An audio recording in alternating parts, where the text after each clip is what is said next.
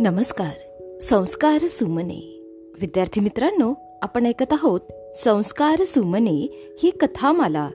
या कथामालेमध्ये मी विद्या गवई नरवाडे आपल्या सर्वांचे पुन्हा एकदा हार्दिक स्वागत करते.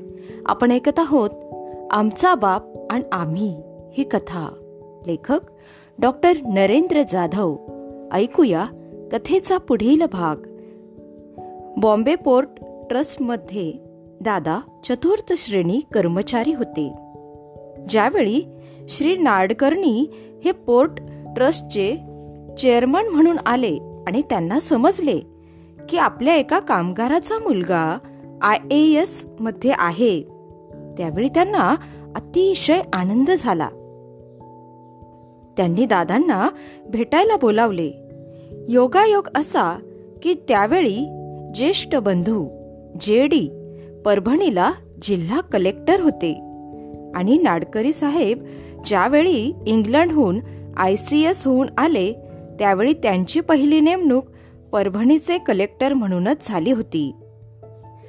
चेअरमनला भेटायला जायचे म्हणून दादांनी माझ्या एका भावाला दिनेशला बरोबर घेतले होते. चेअरमनच्या कक्षात ते त्याआधी कधीच गेले नव्हते. दिनेश सुद्धा एवढा शानदार प्रशस्त अधिकारी कक्ष पहिल्यांदा पाहत होता. नाडकर्णी साहेबांनी बसा म्हणायचा अवकाश की दिनेश ताबडतोब समोरच्या खुर्चीवर बसला. पण दादा बसायला तयार नव्हते. नाडकर्णी साहेब त्यांना पुन्हा पुन्हा बसा म्हणत होते. पण हे उभेच. वरिष्ठांसमोर बसणे म्हणजे वरिष्ठांचा अवमान करण्यासारखे आहे असे त्यांना वाटे. शेवटी साहेब म्हणाले तुम्ही बसणार नसाल तर मलाही उभा राहून तुमच्याशी बोलावं लागेल. मग मात्र ते अवघडून बसले.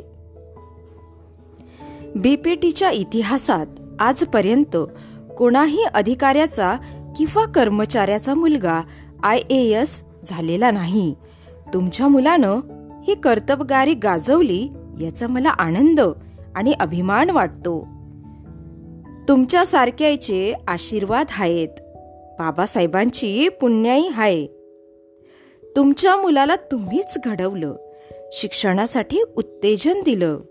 त्याच्या यशात तुमचा मोठा वाटा आहे. बी पी टीमधील इतर कामगार आणि अधिकारी या सर्वांना हे एक उदाहरण ठरावं म्हणून मी तुमच्यासाठी काहीतरी करण्याचा विचार करतो आहे. तुम्ही या वेळेला माझ्यासाठी काय करू शकणार? मला वरची जागा तर देऊ शकणार नाही. कारण माझं तेवढं शिक्षण नाही. त्याच्यावरही तुम्ही वरची जागा दिली तर मी ते काम करू शकणार नाही. जर तुम्हाला नोकरीत एक वर्षाची मुदत वाढवून मिळाली तर तुम्हाला कसं वाटेल? साहेब मला आता तिची गरज नाही. माझी दोन मुलं मार्गाला लागली.